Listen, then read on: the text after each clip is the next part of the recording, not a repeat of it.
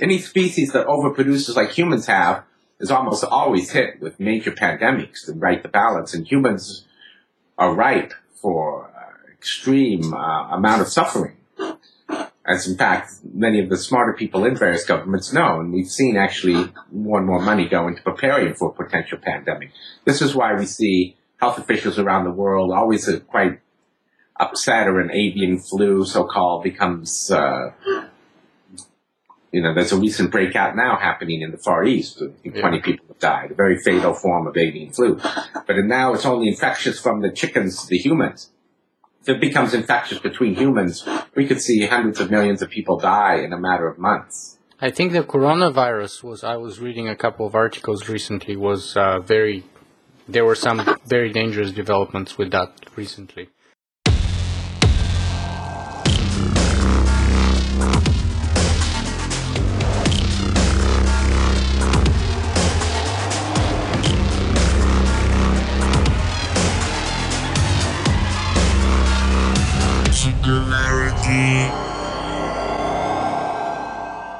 My name is Nikola, and you're watching Singularity FM, the place where we interview the future. If you guys enjoy this podcast, you can help me ma- make it better in a couple of ways. Number one is you can go to iTunes and write a brief review. Or number two is you can go to interviewthefuture.com and simply make a donation. Today, for the second time, seven and a half years later, my guest on the show again will be Chris Hables Gray. Chris Hables Gray is the author of Postmodern War, Cyborg Citizen, and Peace, War, and Computers. He is a con- continuing lecturer and fellow at Crown College, University of California at Santa Cruz.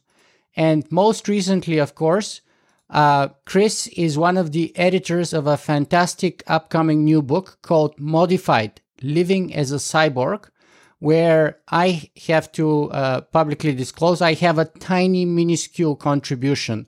Basically, I threw in a sand grain, whereas Chris brought in the shovel and, and brought like a, man, a mountain of, of other work and, and amazing other people. And that is perhaps one of several reason, reasons that we are here today. However, uh, before we begin that, I want to say that the first interview that I did with Chris Hables Gray is perhaps the most undervalued and underappreciated interviews that I have done ever on my podcast. And I have done 260 of those so far. This was seven and a half years ago. So I highly recommend you guys go and check out that interview because I think most of the gems that, that are, you know, littering that interview are more relevant today than they were back in the day uh, seven and a half years ago. And I would even play you a clip that may actually shock many of you with its forth, foresight and kind of foreseeing, if not outright predicting, the current pandemic that we are living all in right now. So, but first of all, let me just say that's a very long introduction to simply say Chris Hables Gray. Thank you very much for being with us today. No, it's my pleasure. I enjoyed meeting you when I was in Toronto and enjoyed the last interview. And I like your podcast. So it's great to be here. Fantastic. Okay. So let us start our conversation with this. Any species that overproduces like humans have is almost always hit with major pandemics to right the balance. And humans are ripe for uh, extreme uh, amount of suffering as in fact many of the smarter people in various governments know, and we've seen actually more and more money go into preparing for a potential pandemic. This is why we see health officials around the world always quite upset or an avian flu, so-called, becomes, uh, you know, there's a recent breakout now happening in the Far East. Yeah. 20 people have died, a very fatal form of avian flu. But now it's only infectious from the chickens to the humans if it becomes infectious between humans, we could see hundreds of millions of people die in a matter of months. I think the coronavirus was, I was reading a couple of articles recently, was uh, very, there were some very dangerous developments with that recently. So, Chris, this is a clip seven and a half years ago, uh, dated May 2013. What do you feel when you're looking at this today? How do you feel about it? Well, I'm not surprised. Uh, I remember now I talked about it because even before then, I've been writing about biological warfare and the danger of pandemics. So uh, it's sad to see the prediction has come half true. We're very lucky that COVID 19 is not nearly as fatal as it might have been. Actually, it seems only maybe millions of people will die around the world, not hundreds of millions. So that's the good news. Well, good news indeed. And you know, I have entirely forgotten that moment uh, of our conversation, but I rewatch always my interviews before I redo any of them. And what's shocking me is not your amazing foresight, but that even I kind of narrowed it down even further by not talking about avian flu, but the coronavirus, which again, seven and a half years ago, I don't know what I was reading and how we stumbled into this, but there you go. It's called, uh, my motto is interview the future. So in that particular case, we got pretty close to it, uh, mostly thanks to you, of course. So let me ask you this it's been seven and a half years and it's been fires, protests, insane elections, polarization, climate change, global pandemic that we're all living through right now. How are you doing, first of all, personally? And second of all, how have has your thinking about the role of technology in all of this evolved or changed since our last conversation? Well, personally, I'm doing okay. I'm a privileged older white man. I live with my son, who's a winemaker. He goes out a lot, but we don't see uh, many other people besides the one he's people he sees and the people uh, my girlfriend's in touch with. One of her sons works at Trader Joe's.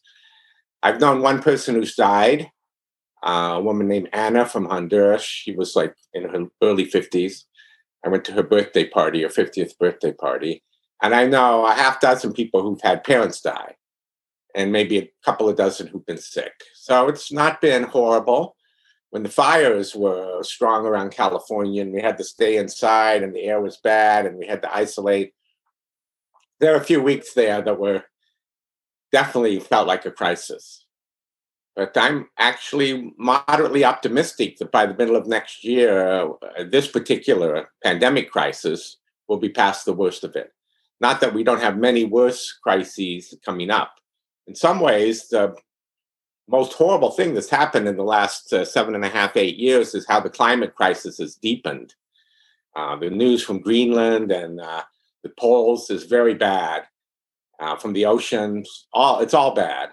And um, we've had a political shift with Trump being president and other authoritarians in power that slowed down the response to the climate crisis. So that actually will make this look like practice. This level of crisis we've had intense as it is, is nothing compared to how it will be once the climate continues to deteriorate. And it's accelerating and deteriorating. So that concerns me.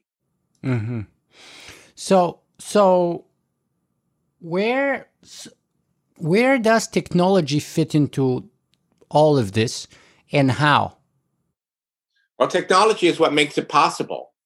Um, going back to the technologies of controlling fire and inventing language, I'm often surprised by how my students, because like for example, I'm teaching five courses this fall, and several of them are on technology and ethics for UCSC or NYU students. And often students sort of think technology started when they were born.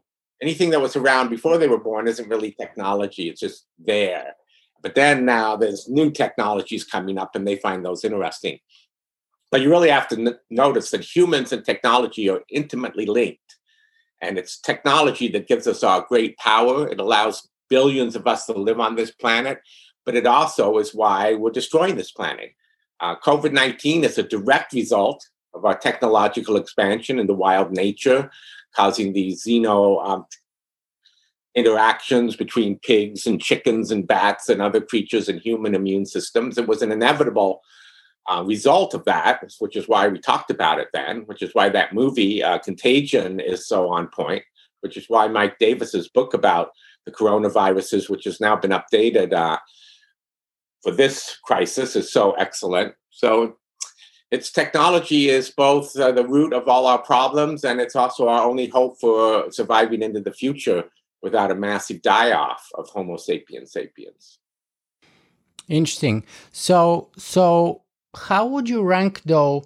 Because you said that you're more. It sounded to me as if you're saying that you're more concerned about climate change because the pandemic is in a way like a rehearsal about the the issues stemming from the worsening effects of climate change.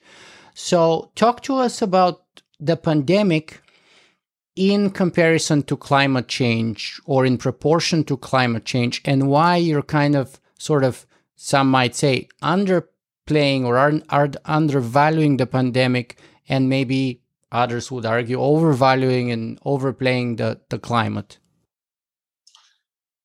Well of course this is uh, just the first or it's not really the first it's just um, the most noticeable of a wave of pandemics we've been experiencing for the last 30, 40 years caused by the expansion of humans in the wild zones, uh, Ebola, AIDS. These all come from the expansion of humans made possible by technology. What makes this pandemic a good rehearsal is because its contagion rate is very high, but its fatality rate is pretty low. We easily could have had a contagious virus that was 10, 100 times more fatal than this virus, which is probably only five to 20 times more fatal than the flu. We could have had a virus, you know, the yearly influenza uh, that we suffer through. We could have had a virus that was a thousand times more fatal than influenza and just as contagious as this, which is more contagious than our yearly influenza bout. So it's not just a rehearsal for uh, the climate change problems, but it's a rehearsal for our future pandemics. But of course, they're linked. The climate change is caused by human expansion and the massive numbers of humans using our technology. And these kind of uh, viruses come out of that same expansion of humans into these zones where there's a reservoir of different organisms and such that they can be transferred from wild creatures into you know farmed or even factory bred creatures pigs and so on and into the human population so they're all interlinked and in some ways, we could say they're also interlinked with the third great um, threat to humanity, which is, of course, weapons mass destruction, destruction all out war. As the climate change uh, crisis deepens and as pandemics continue to sweep through humanity, we will see more and more countries grow unstable. And it's often the recourse of leaders in unstable countries to push for military confrontation, which we've seen in the growing tension between China and the US where we have uh, leaders in both those countries trying to become more authoritarian and also trying to keep a lid on a deeply unstable political economy. And so it's very threatening. So they're all linked together. And it all comes down to how humans are going to govern our technology. Will it be democratically, like I argue in my book, Cyborg Citizen is Necessary? Or will it be authoritarian governance of our technological crisis? And not just authoritarians in terms of political power, but authoritarians in terms of corporate power. There are no more dangerous authoritarians in the world right now than Zuckerberg of Facebook and Bezos of Amazon and the leaders of Google. They are authoritarians and they have tremendous power. And so that must be controlled. Uh, they cannot just pursue their profits and mine our very lives and our very existence for more and more profits. It's just super dangerous as Shoshana Zuboff's wonderful book, Surveillance Capitalism, argues.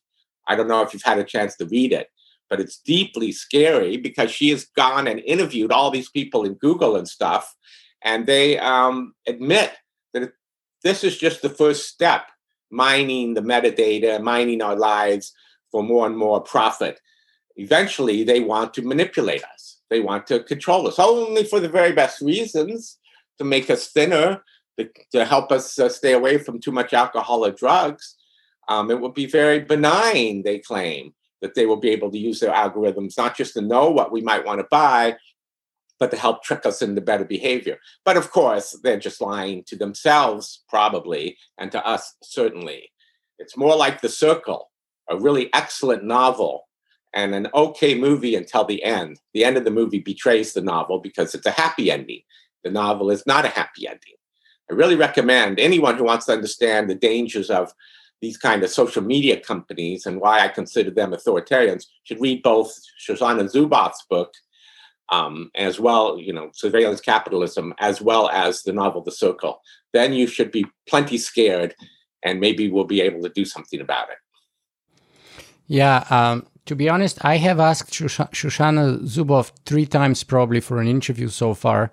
Unfortunately, uh, I haven't received a positive reply yet. I'll keep trying though. Uh, but what I will steal from you right here is that you are basically ranking the so-called what you call the, the, the, the most dangerous authoritarians to be the what Peter Diamandis called calls the new uh, what does he call them in his book um, bo- uh, abundance he calls them the new techno philanthropists actually uh, that is way too kind. Yeah so so you call them the most dangerous autocrats and and i have to say i side with you entirely uh, 100% and, and i like that. So tell us a little more perhaps why is it that someone like putin is less dangerous? You know a person who has access to weapons of mass destruction who is in charge of you know at least the the third if not the second greatest military power in the world um, who is in charge of a nation of 150 million people, uh, has a great, phenomenal access to both uh, natural and economic resources, uh, great geographical resources, and so on. And yet you rank him to be less dangerous than Mark Zuckerberg, than Sergey Brin, Larry Page, Jeff Bezos. Why? Because Putin has much more limited ambitions. He wants to stay in power. Uh, there's good evidence that he might be the richest person in the world right now because of the incredible amounts of wealth he has captured from the uh, decommunization of, of the Soviet Union and from looting all the oligarchs who emerged from that. There's very few oligarchs left, and most of that money went into Putin and his circle. But he's not interested even in expanding uh, Russia's borders beyond their traditional interest in Eastern Europe and access to the Indian Ocean through Iran. Of course, he's got an aggressive local sort of uh, focus with the Ukraine and Belarus and so on. But he doesn't have worldwide ambitions like China and the US do. And he also uh, just wants to stay on top and keep his system going. And he's not developing new forms of insidious oppression. This is actually what makes the social media moguls particularly dangerous, more dangerous than Bill Gates, for example, who actually has become a sort of techno philanthropist, but with his own liberal, moderate ideology behind it. But these people are not philanthropists at all. I mean, Zuckerberg may give money away, and the Google people, uh, and Bezos puts most of his money into flying into space, which might not be the worst thing for him to do with his money, but they uh, have a different perspective. Um, they are looking to the future to create more and more power, to, to develop new forms of controlling society. Why Putin is using a playbook that's thousands of years old, and he will die, and he will not have a successor, and this Russia might go into chaos, or it might go into a period of democracy or more authoritarianism, and all that's extremely dangerous. All these countries with nuclear power extremely dangerous. The fundamentalist mullahs who run Iran, the authoritarians who run China, of course, America, especially when it's under uh, uh, somebody who suffers severely from mental illness like Trump with malignant narcissistic disorder. This is these are all extremely dangerous. I mean, to rank them is in a way a bit of a fool's errand because all of them could bring down this delicate sometimes beautiful but often ugly edifice we call civilization. It could all go down. But I actually fear much more the social media people because they're on the move. And because of what Shoshana Zuboff showed in her book in terms of their long term goals, and because it's so hard to get free of them. I've been trying to get free of Facebook for years. I have a couple of dozen friends who are seriously trying to find new ways to get free of Facebook, and we really can't. There's nothing as good as Facebook for linking us both to our students, which I always feel an obligation to, and our many friends. I have friends from high school and college I would not be in touch with through Facebook, and I treasure my friendship. So they take the best parts of us, our hunger for knowledge that's useful, our connections to other humans, and they weaponize it against us, against our very freedom. So that's why I find it so dangerous. Mm-hmm. Well, uh, So there is this debate actually on that point. Uh, on the one hand, you have Professor Zuboff, uh, who coined the term surveillance capitalism. On the other hand, you have Cory Doctorow, and who says that you know the big tech claims of what they can do are actually up for debate if and, and most probably are greatly overblown because their uh, income basically depends on those claims. Their income depends on their tools working. And since we don't have third party blind confirmation whether that's indeed the case or not we are forced to take their claims for truthful. Uh, but you know, people who sell ads generally would tend to claim that their ads do work, whereas we know, historically speaking, that that's not always been the case. And you know, we don't have time to go into all the, the details here, but Cory has like a thirty thousand word article on that topic where he says why he disagrees with Shusha, Shoshana Zuboff so much on so many things in terms of uh, what actually is the problem. And so he says that big tech is a problem, but mostly as monopoly, at least at this point, uh, and not so much uh, in terms of their ability to kind of brainwash and manipulate us, because those are, in his opinion, highly overrated and overstated and oversold uh, claims that have not been independently confirmed uh, and that serve those people to make more and more money if other people, their clients namely, believe that those claims are actually true, whether they're true or not. Uh, and so he says there's lots of reasons why we should be doubtful about those claims. So if Shoshana is interviewing people in Google and Facebook who says that they can do that, that's not necessarily good evidence that they actually can do that. That only says that they believe they're doing that for one reason or another. But it pays them to believe that they're doing it. Are you aware of this debate? Well, I'm aware of the debate. I did not know Cory Doctorow had a big article out uh, critiquing Zuboff. I look forward to reading that. Yeah, yeah, it came on, on only a week or two ago, I, I think. Okay, do you know where I could find it easily? I'll just search his name and. It's actually a short book and it's free, uh, available online. It takes about two hours to read, I think uh, and it is uh, available on onezero.medium.com and it's called How to Destroy Surveillance Capitalism. Okay. Uh, and and so anyone who is interested about this debate between Cory Doctorow and Shoshana Zuboff should go and check that out. But let us move on forward because here we're talking about the greatest dangers to uh, our civilization. Uh, and you didn't even mention artificial intelligence, but there are people. Uh, so I'm not going to force you to to rank, you know, nuclear war and the autocrats of big tech and you know climate change. I'm not gonna force you to rank among those, but interestingly, you didn't even mention artificial intelligence. And there are a number of people, most notably Elon Musk, but also Steve Wozniak, Bill Gates, even to a certain degree, the late uh, um, Dr. Stephen Hawking mentioned that artificial intelligence may be the greatest existential threat to humanity. Why didn't you include that in your list of threats to our civilization? Well, I do think artificial stupidity is a threat. But artificial intelligence, in terms of actually having a hard AI, as it used to be called, or full consciousness, or any number of things, is still very distant. Zuboff's book shows how artificial stupidity, which they insist on calling artificial intelligence, has played a major role in degrading the freedom of the internet.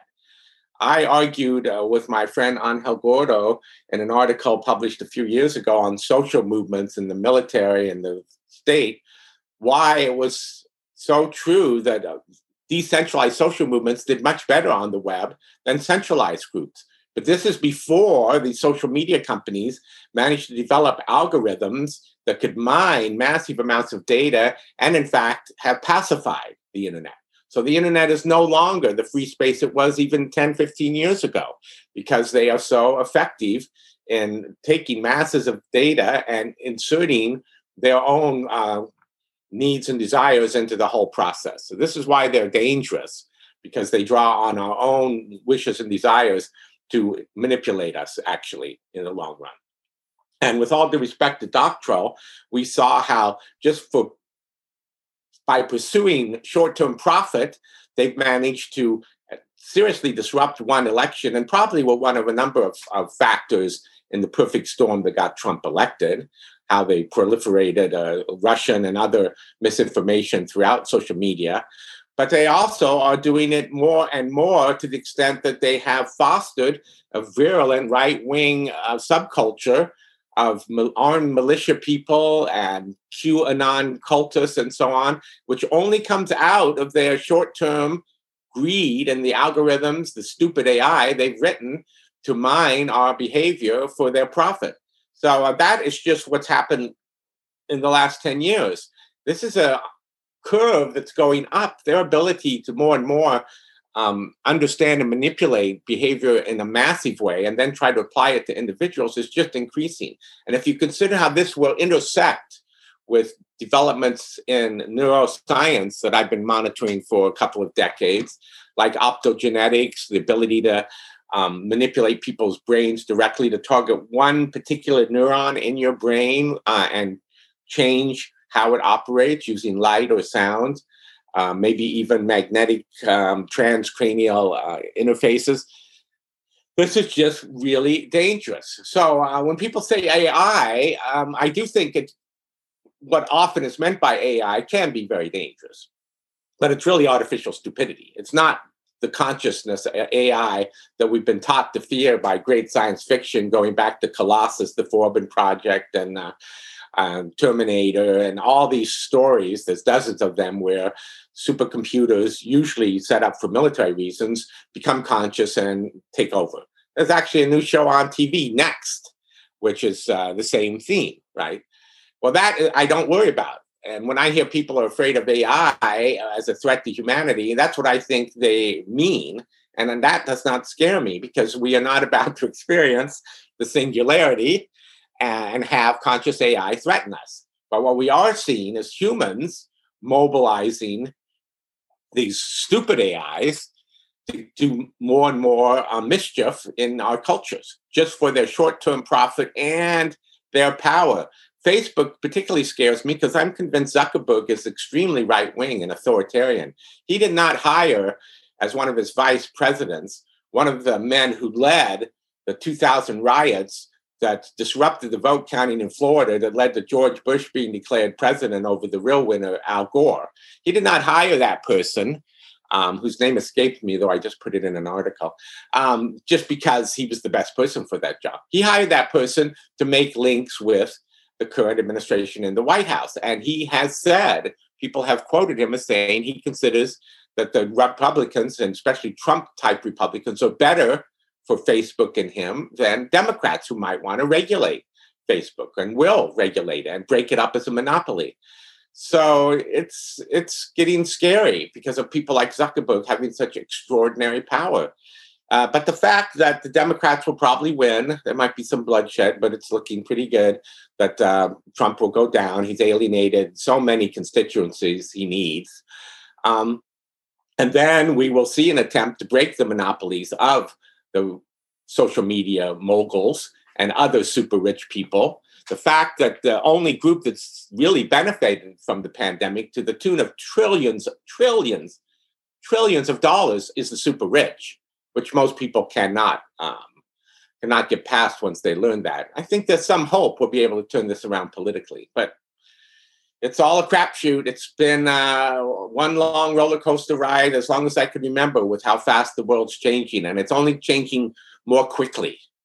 And I don't think a lot of observers of the world take into account just how quickly it's changing with new technologies and new discoveries in science coming online every minute. I'm sure seven and a half years ago I said there are more scientists and engineers alive right now and doing research than in all the rest of history. Well, that's true now. There are more scientists and engineers with better tech than ever making new discoveries. And sadly, our political infrastructure, our moral um, values have not improved nearly at the pace that our ability to manipulate and destroy the world has improved. And that remains the main problem this race between uh, the growing but slowly growing maturity of the human race versus our extremely quickly expanding ability to manipulate the physical world. Yeah, I have to agree with you. Uh, mostly, at least on, on both accounts, actually. So, first, I forget the name of the poet who said it, but it was basically a poet said that human nature has not much evolved for the past 10,000 years, or has evolved for the past 10,000 years as much as the beaks of eagles, which is to say, not very much at all. And and with respect to AI or artificial general intelligence AGI, I also agree with you that it doesn't seem to be getting closer by you know a huge factor of time. In fact, I was uh, recently rereading Vernor Vinge's sort of seminal 1992 paper about the technological singularity that he gave to uh, at NASA, and his timeline is kind of ending. He he wrote that in 1992, and he was talking about how in 30 years the human era would have ended. So basically, we have basically at most a couple of years, let's say two or three years, for his kind of prediction to come through. And I don't see it happening, to be honest, within the next two or three years at all. I don't see it even within the next decade, let alone within the next two or three years. Well, they say in philosophy that consciousness is the hard problem. And to think that it would spontaneously emerge uh, just from agglomerating more and more computer power together was sort of naive. I mean, it was possible because of uh, what we know about uh, phase changing and complex systems, emergent systems, and so on. But it was just a crapshoot that it might or might not happen. And it turns out it's not happening. But that doesn't mean that uh, these systems haven't gotten much more powerful. But notice what Vernor Vinge said, which is so often ignored. He said either it'll be this autonomous AI or it will be human machine systems integrated together, cyborg right. type systems. And that we are seeing right. uh, is happening, whether it's intimate, actual, by the pure definition, cyborg systems, or whether it's more cyborg society type systems like Facebook, like TikTok, which become integral to people's lives. That has become incredibly powerful.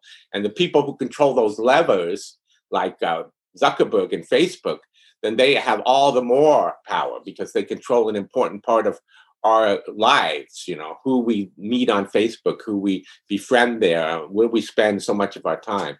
So Vernor Vinge, you know, was insightful about that. When I first met you back there in Toronto, there was that conference and Marvin Minsky spoke and he said that he realized now that in fact the hard AI, general consciousness, was not going to be solved soon, and certainly not by his approach, which was the hyper masculine Western, I think, therefore I think I can think like a computer and teach it that. That's been an abject failure. Slower approaches, like Rodney Brooks, fast, cheap, and out of control when he doesn't try to, like, uh, you know, jump ahead of the line, those promise that maybe in a long time, uh, there might be emerging from uh, autonomous systems that actually exist physically, robots and so on, a type of intelligence similar to humans. But I think it's a long way off. But in the short term, this intimate interweaving of humans and machining systems, that's what we're seeing. That's why, you know, we put together the book Modified, which is a bunch of people writing about how they are cyborgs, how they see themselves as cyborgs, showing that this is not something that's coming, it's something that's here. And now we can start looking at how it's actually working out, being cyborged in all our different ways. Well, that's the perfect segue for us to talk uh, about the book, but I do want to touch on a couple of other things and, and just one last question on this topic. You say that you don't see that AI singularity, the Kurzweilian AI singularity, happening anytime soon. Uh, what what does that mean in terms of time? Like, is it five years, 10 years, 50 years, 100 years? Uh, because personally, I have to say with you that my, I have to agree with you that my own thinking on the topic after basically working on this for 15 years and doing 260 interviews with many, many experts has evolved a, a, a, sort of along those lines. I am a lot more skeptical now as per the timeline than I was 10 years ago or 15 years ago. Uh, at the same time, I haven't seen any evidence that it's impossible in principle. Uh, so I still believe it's possible. I still believe it can, and probably at some point, if we don't destroy ourselves as a civilization before that, it probably will happen at some point. I don't think we're going to see that within this decade. Uh, how about you? Where whereabouts do you see that? Well, I think I'm very similar to where you are now, but I've been here for maybe 20 years. I felt that uh, as long as civilization didn't collapse, looking at the trajectory of human technoscience development and understanding that life can um, develop in many different ways. There's a lot of really exciting research on different ways life could develop. And that, in fact, intelligence, like life, I do believe comes naturally. It evolves out of the whole process that includes the evolution of stars and the evolution of solar systems. Why this is, uh, I've not yet uh, been convinced that we know, but there's some great theories on why complex systems emerge out of simpler systems. Science is noticing this. So I do think that that's how um, things work in our reality, where we're stuck in one particular arrow of time, although the physicists still can't explain why that is. So we will see if humanity doesn't totally mess things up. We will see um, machinic uh, autonomous intelligence. It may include a lot of biological elements it could well happen once humans get out into space more, if we manage to do that. And these uh, systems with uh, some biological but many machinic parts are just purely machines are operating on their own a great deal of the time, or or maybe intimately with some humans. So I would think 30 to 100 years, we might see certain kinds of true intelligence developing. And it might be quite different than human intelligence. But I do believe it will have to be embodied. This is one of the big mistakes made by the early AI people, from Alan Turing to Minsky and Kurzweil, just thinking uh, in such a Western rationalistic way and masculinist way that, oh, this is what consciousness is, is all this thinking. When, of course, if you pay any attention to real science, consciousness is all about emotions and not just your neural tissue in your brain, but the other half of it that's in your body and all sorts of other things is what makes human intelligence work and animal intelligences, which, of course, we're on a continuum with cats and dogs and crows and eagles and whatever.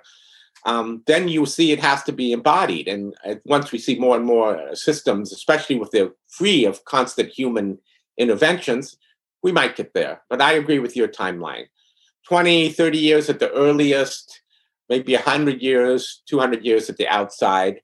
Um, but I do not see them as then being inherently evil or all powerful. They would be much more likely to be competing and much more limited. They might actually be more like very smart pets. They might really, um, and some science fiction has looked at this, see us more as gods. That would be a big mistake. But we wouldn't be any worse than the Greek gods, who were just as full of foibles as humans are. So I, I agree with you. It's going to be longer than Kurzweil and Vernor thought it might be. And the transhumanists, now calling themselves post-humanists more and more, think it's going to be. But it, it should happen. It seems a natural process if we don't mess up. Right, and, and the Greek gods are, of course, a reflection or a mirror image of the Greeks of that of their day, which is why they're so full of foible or also very human, of course. Uh, and that's my greatest concern about AI today is because look at us. We are so full of problems. We are, uh, as you said, we have increased our power tremendously, but our wisdom has not kept up with it. Uh, and the result is at least very destructive and perhaps possibly suicidally self destructive. Um, so take that to a whole other level with the AIs or AGIs, and then that that kind of worries me a lot to be honest with you and that's one development that i notice in my own thinking very clearly since our last conversation seven and a half years ago where i was a lot more apologetic about the whole singularitarian movement the transhumanist movement a lot more like sort of waving the flag uh, whereas you were a lot more cautious than me a, a lot wiser in, in so many ways um, and by the by the way, at that time you said that you are intellectually uh, pessimistic but emotionally optimistic or naturally optimistic. Whereabouts do you stay these days with all the present challenges that we're all facing? Are you still at that same kind of status? Well, first I'd say that uh, if people start trying to develop uh, artificial intelligence in biological bodies copied off ours, I would be scared shitless because we do not need more intelligence that's driven and warped by estrogen and testosterone and adrenaline and serotonin. These these are things that make humanity uh, unstable. We may get a grip on them. We may become more logical and calm and balanced in our view of the world. But right now, being these biological, evolved biological systems, it's, very, very dangerous. Um, pessimism of the intellect and optimism of the will is something the great um, Italian communist Antonio Gramsci said all revolutionaries need. And I'm lucky because I am naturally optimistic, irrationally so, I've discovered at times, looking back at mistakes I've made. Um, but yet, intellectually, I am very pessimistic. I'm very skeptical. And maybe it's just my personal arrogance. There we go with uh, testosterone and estrogen again. But when I hear something, the first thing I think is, well, is that true? How could that be wrong? Right? No. And the more powerful the authority that's saying it, the more likely I am to uh, start deconstructing it, to be skeptical of it. And uh, my parents used to complain about this bitterly, but that's just the way I, I am uh, cognitively. And yet emotionally, I'm very optimistic. Oh, the world can be better. Most people are good. And so on. I do believe most people are good, but I don't believe most people with power are good. that way, I have changed in the last 50 years and become uh, more cynical about how hard the work will be to make a better world. Most people are really good people. They're friendly. Um, even if they act racist and on some level they're racist, once they meet people, many of the people can transcend that. Not all people, clearly. But the more powerful people get, the less likely they are to have these good qualities. Power corrupts. And power reveals, perhaps. It reveals, perhaps. Well, the people who choose to go into these um, areas who really seek power over others, um, like clearly Zuckerberg has, really wanted just to get more and more powerful. He doesn't even know why, I am sure. He has no sense of why. You know, it's know. funny because all those people like Zuckerberg and and uh, many other of the social media sort of startup founders or geniuses as they were called at some point or another they are actually you know nerds so take Zuckerberg he basically couldn't get laid in college. So he started the Facebook where they were ranking women on their looks, on their profile pictures. That's how Facebook started. It was a sexist uh, website ranking system among a bunch of college freshmen who couldn't get laid, basically, and who were ranking in the most sort of misogynistic uh, unfulfilled, if you will, way that a college freshman could do about dreaming about something that they couldn't possibly attain. Mm-hmm. And yet, somehow the context technologically politically and sociologically allowed for this kind of and of course they're they're not very socialized they're emotionally insecure maybe unstable uh, they have all kinds of uh, socialization issues There's, they have all kinds of issues with empathy and compassion. Um, uh, they have so many issues at so many level, and yet the context politically, sociologically, technologically allowed that to turn into a massive strength, which brought them to these enormous, enormous positions of power, which in turn, to be used po- properly, require all those things that they lacked to begin with. And that process of taking them there only hardened those positions, as you said, kind of made it worse, or as I say, revealed that original lack of empathy, awareness, socialization. So it shouldn't be surprising that there are asocial, misogynistic, sexist, racist, sort of black and white, simplistic, and and serving and uh, harnessing our worst drives that we have as as humans. Mm-hmm. Uh, but that's very true. And it's both a combination of their incredible will to power, which we see too in Gates and Microsoft's earlier attempts to take over the internet and, and how much they stole and how much they tried to just dominate. And even Apple with their own little world, although um, Wozniak's a very sweet man from all accounts. He's friends of friends of mine. He had the same midwife as uh, I did um, for my boys. But uh, still, just allowed because he wasn't involved i don't think in deciding this apple to become a world on its own and just keep pushing and pushing the way they treat their vendors and many of their workers, but not all, is just horrible. And so it's really, you're right. This is revealed in these people, and this is why they succeed. The guy who was a genius, is a genius, who came up with the coding for the whole web for HTML, he gave it to the world. The Tim Berners Lee. Yes, a great, great person, but also an emotionally stable, modest person. But people like Zuckerberg and the Google guys, they take whatever they create, and none of it is genius. None of these people are geniuses. I haven't seen any. The only genius I've ever seen um, that I would say from these people is Jobs' aesthetic sense. Apple machines are beautiful, even when yep. they don't certainly work. So I consider Jobs a great artist. Some of these people were excellent coders, very innovative, like Wozniak was really the coding power in that team, and but others were not. There's no evidence Zuckerberg, like you said, was any, any great coder. He just caught the right wave at the right time especially with limiting Facebook to the elites at Harvard and then Stanford, that gave it the uh, energy so it could win at the tipping point and replace MySpace, which was more interested in hooking up bands with uh, their fans and stuff, and other p- potential competitors to Facebook. They didn't lose out because Facebook was better. They lost out because, as you said, Zuckerberg was crazier and he was luckier. So being um, mentally ill, in a sense, or certainly emotionally stunted, helps in our neo-capitalist system. And then luck is involved. A great deal of luck. If you just hit the wave at the right time, find the right venture capitalist, and so on. But all of these people, interpersonally, even Gates, when he was um, younger, I had friends who worked at Microsoft, and he treated people horribly, horribly. At the campus there in Washington, people would go, blocks out of their way to avoid him coming out and yelling at them. So, what kind of a person is this? I mean, only uh, in a super hierarchical neo-capitalist system can people get away with such behavior, or in a fancy restaurant where cooks are the same. I guess I don't know, but yeah, quite right. Their flaws have been revealed, and they are so much like Trump.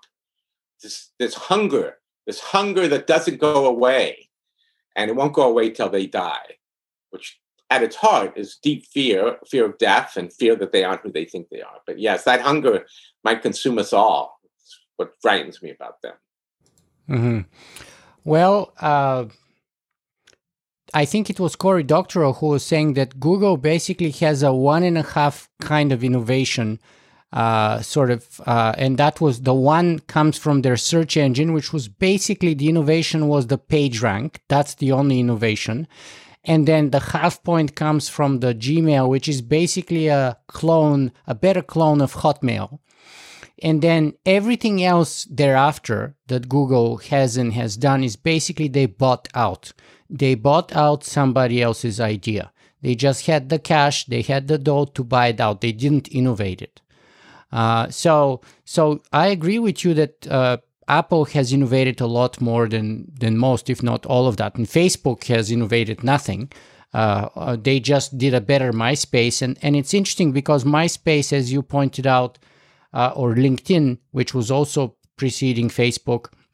LinkedIn was like professionally oriented. MySpace was about music and connecting music groups with uh, or bands with with their fans uh, Facebook was kind of misogynistic, male chauvinist, like about ranking women portraits and pictures and stuff to date them, hopefully, eventually. And yet, somehow, that thing became the dominant player due to luck and, and, and maybe uh, the worst angels of our nature, uh, if I'm to paraphrase that uh, line. So, and I wonder what it what it says about who we are, where we're coming from, and and are we surprised where we end up going in the end?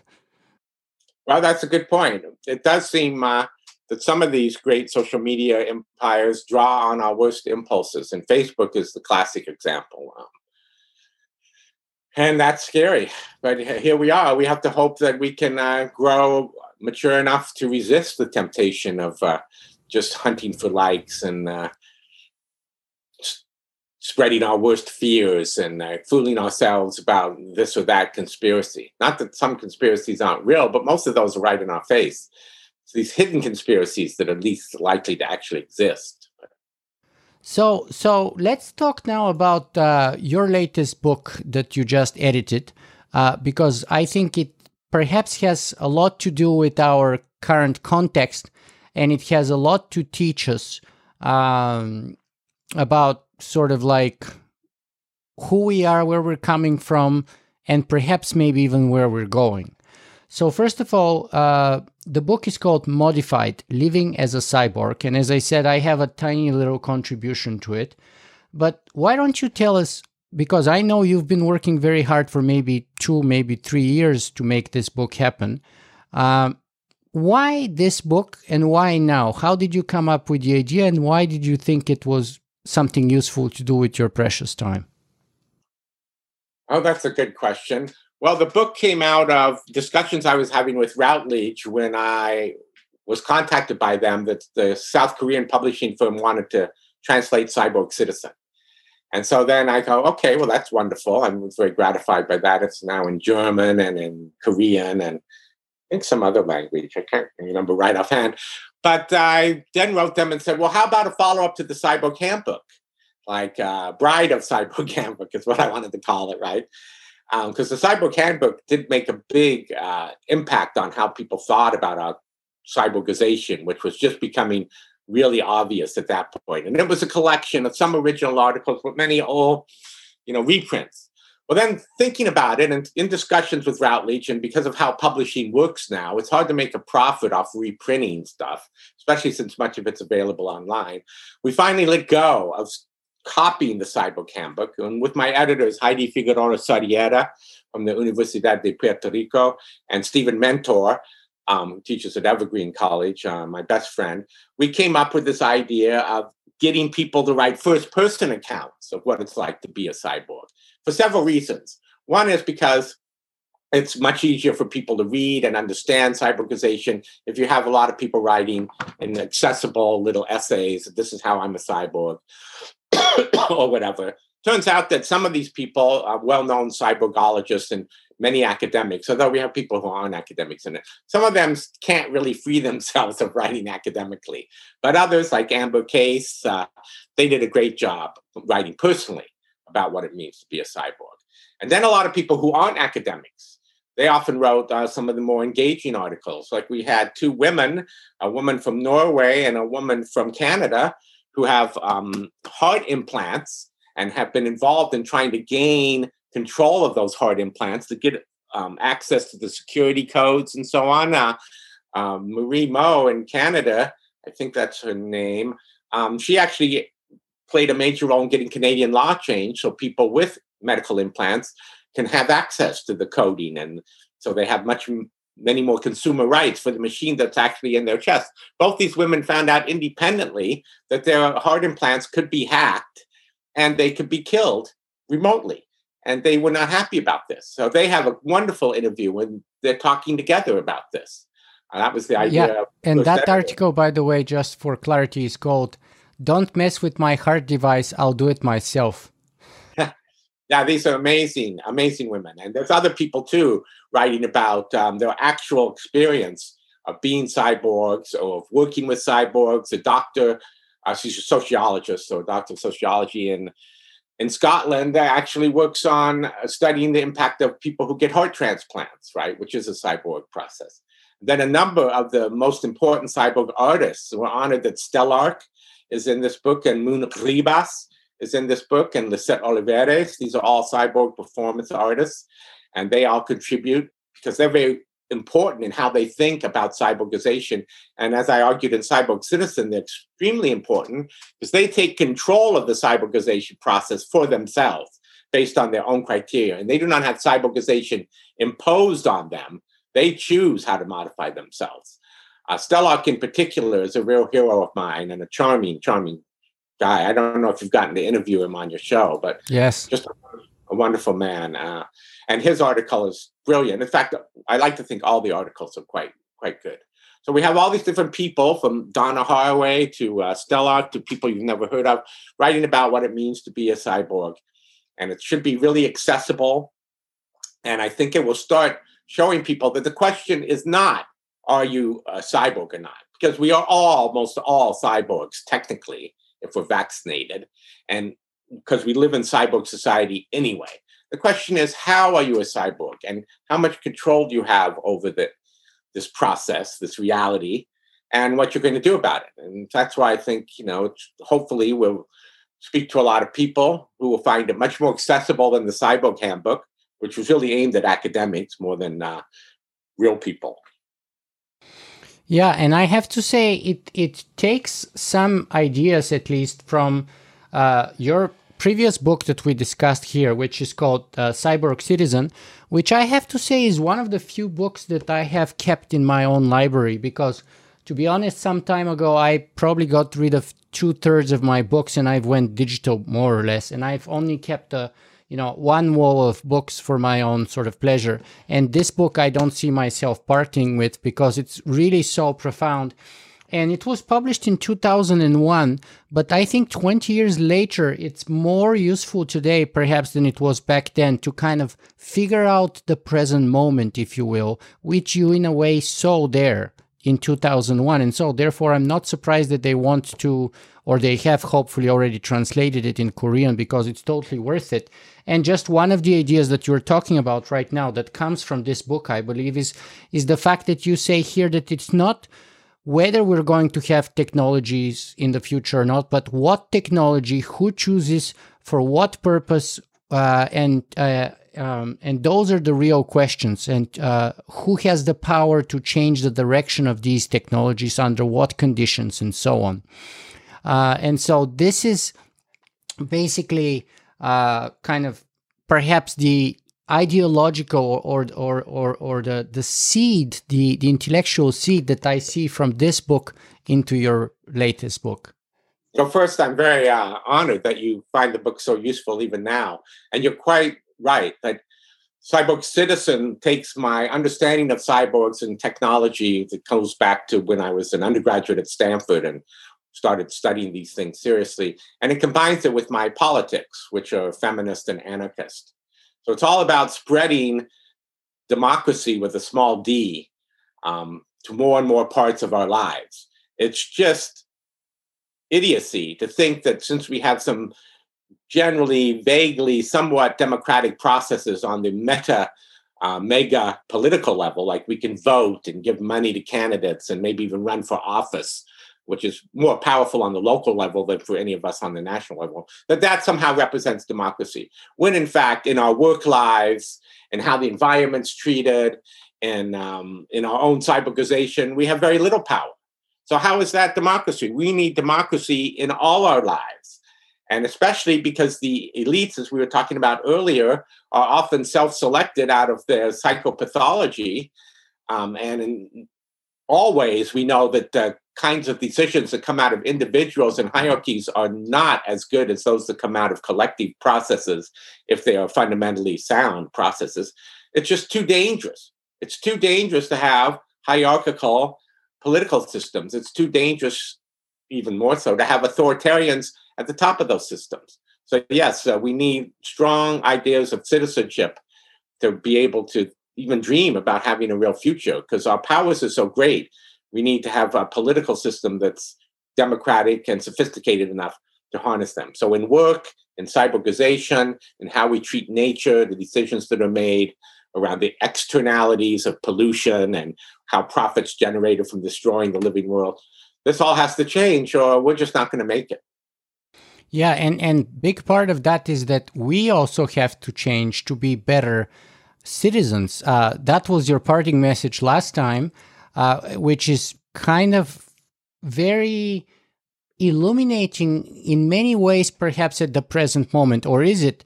Uh, let me give the quote first uh, from last time and ask you if that says a lot about where we are today with not only Trump, but also Bolsonaro, uh, the Philippines, uh, Duterte, and uh, Poland, Hungary, so many other places around the world. And so last time you said, quote, we need good citizenship, strong citizenship like Socrates had when he went and risked his life to fight for Athens. We can't be just people who vote. We must be really engaged citizens like our hero Socrates and risk all, risk our lives to make the world better for our children and our friends. So, given the present moment, have we shown ourselves to be not worthy or not good citizenship, not good stewards of nature, not good stewards of democracy, not smart enough, sophisticated enough, educated enough, engaged enough to care enough to make a difference, to put people who could make that difference uh, and and help us thrive rather than diminish us and the world around us uh, and kind of polarize us. What does it say about who we are? Well, the verdict's not in because I do see incredible progress through time and very quickly if you take a long historical view in um, the world, it's you can't admit that you think women are inferior, that children should be worked to death, that people should be enslaved. Many people still believe this, but at least the standards have changed remarkably. And we've actually seen um, poverty rates have gone down. More and more countries, more and more people have a say in what things happen.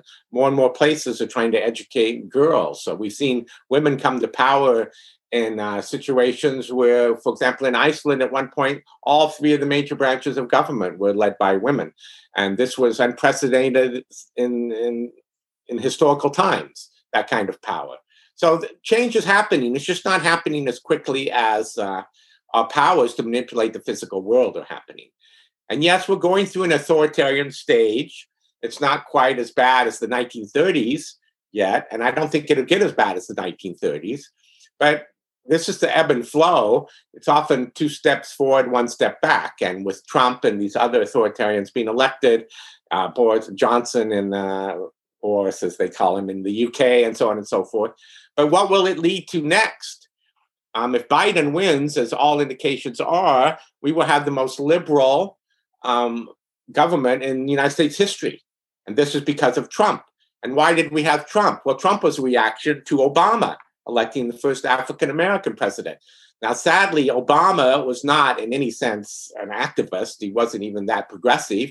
He was really a very mainstream, moderate um, Democrat, which is why um, he bailed out the banks and not the people who owed money to the banks, because apparently the moral hazard, the moral hazard of being uh, forgiven your loans is something that can degrade working people in America, but somehow bankers are immune to it, maybe because they're already corrupted. For whatever reason, Obama laid the groundwork for Trump, not just by stimulating the racist attitudes of the um, a certain segment of the white working class, which certainly came out in force, but they're just trying to return to a past that never really existed and restore their white privilege, but also by messing over uh, all these working people who saw the banks that made loans to them for their houses, often fraudulently, get bailed out while they themselves um, had their lives destroyed.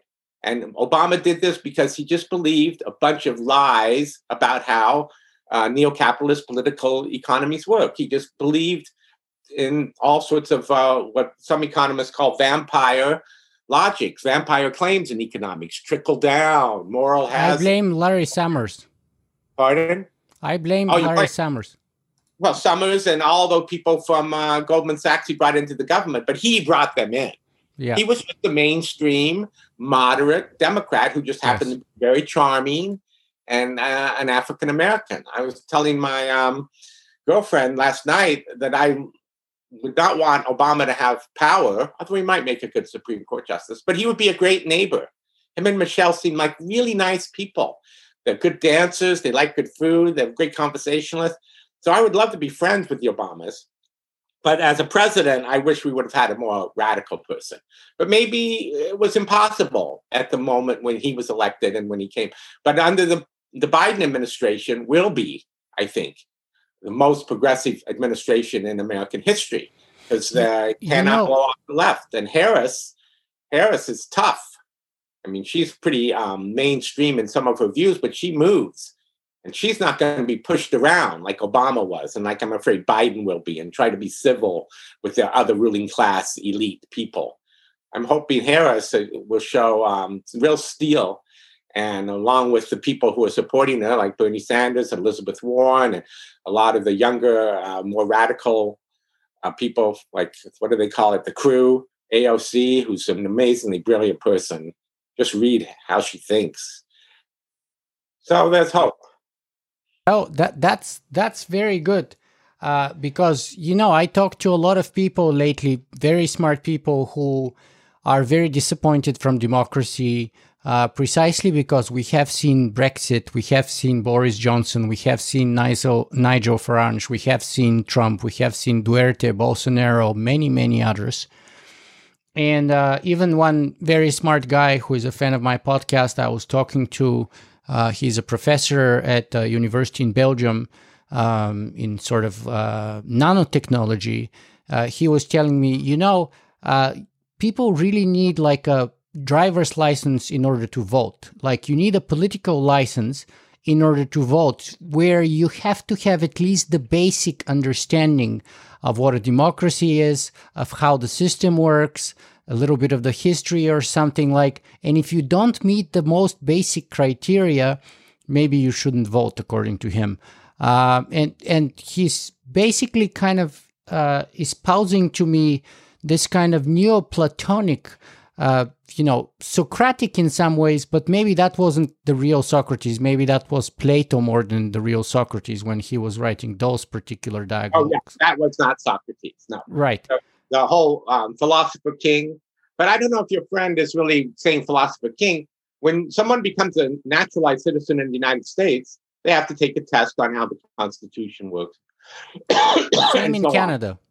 Yeah, so I don't know if it would be totally out of place to say voters should at least have a working knowledge of the Constitution and things like that. I'm not sure if that's the main issue, though.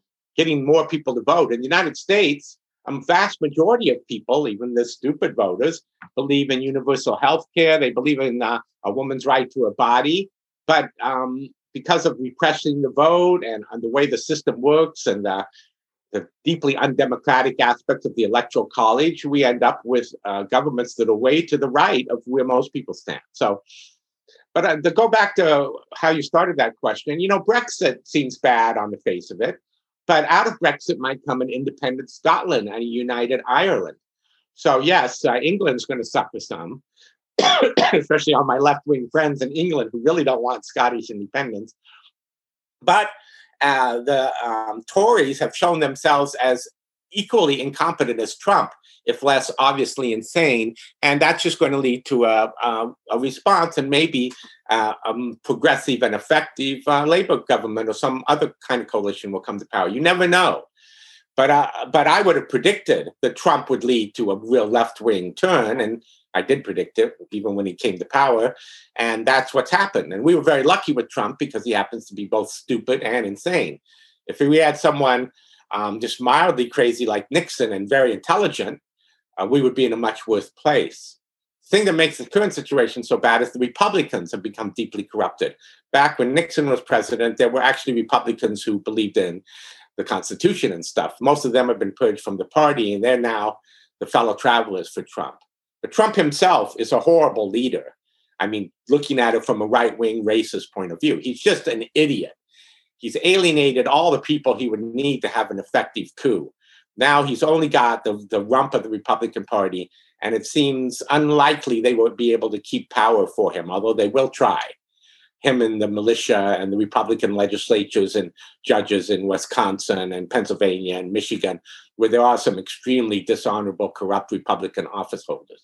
But basically, they're deep in deep, deep trouble. And it seems though there might be some disturbances around the election and vote counting, some deaths seem inevitable.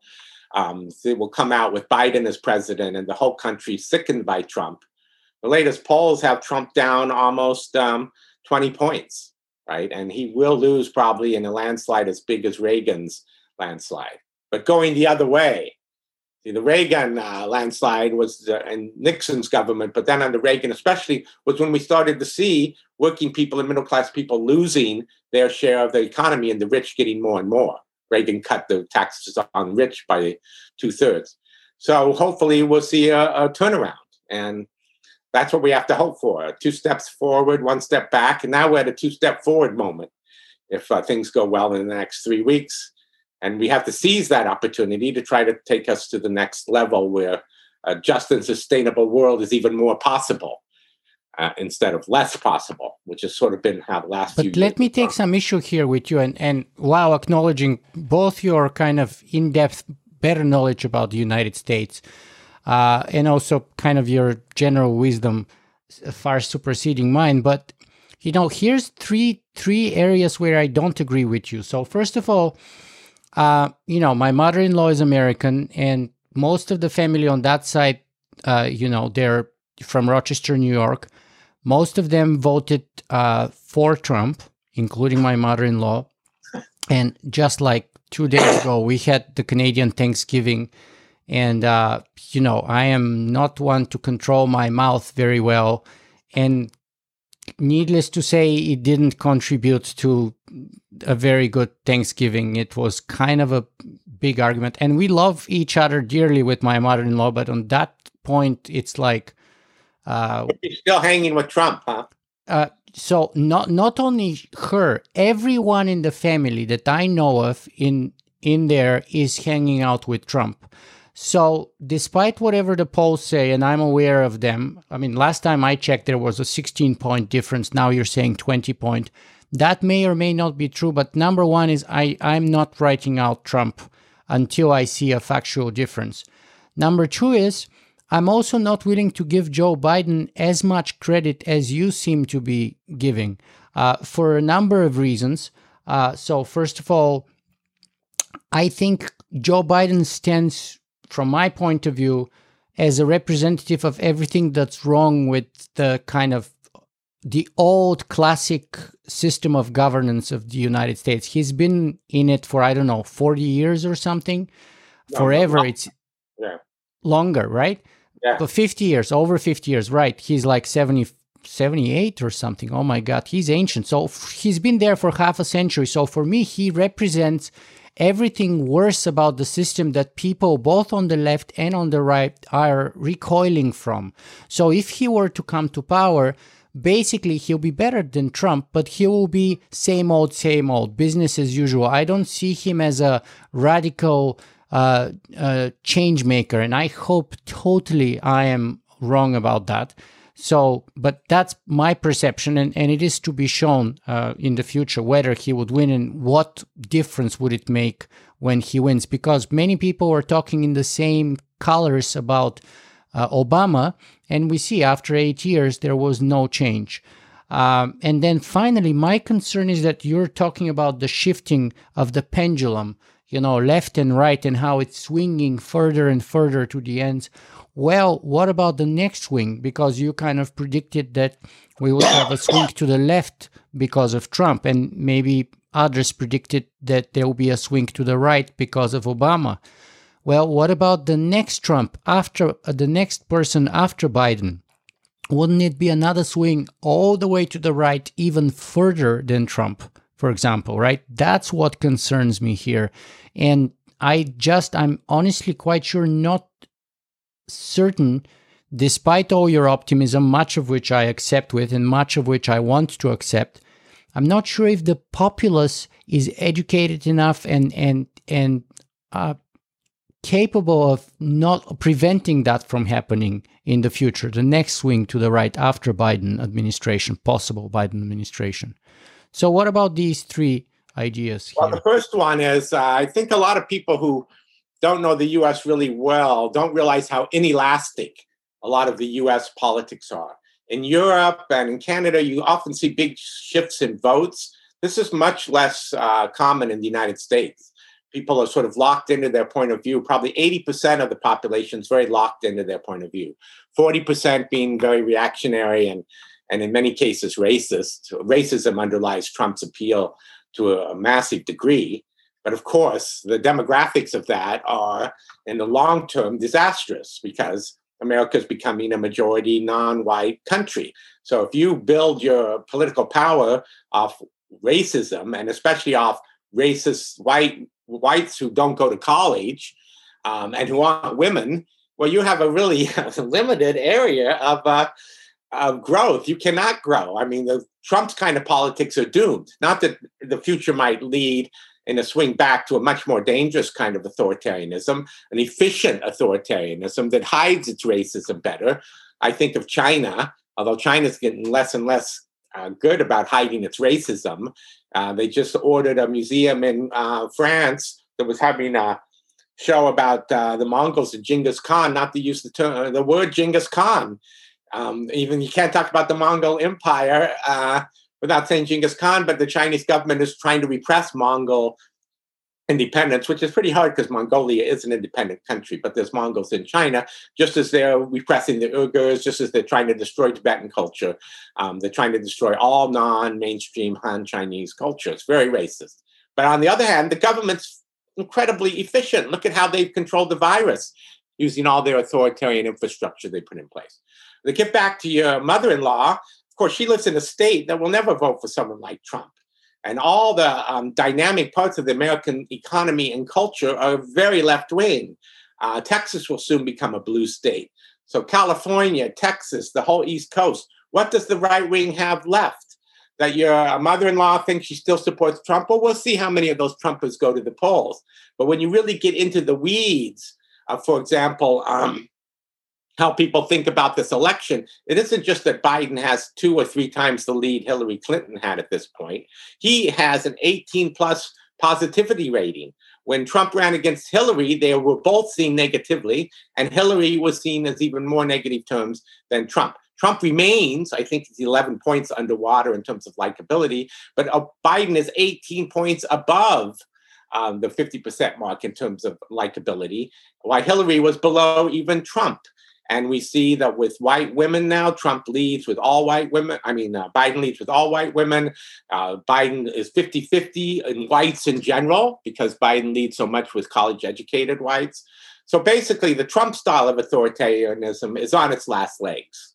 Um, that kind of simplistic racism, um, which easily descends into idiocy with not mask wearing.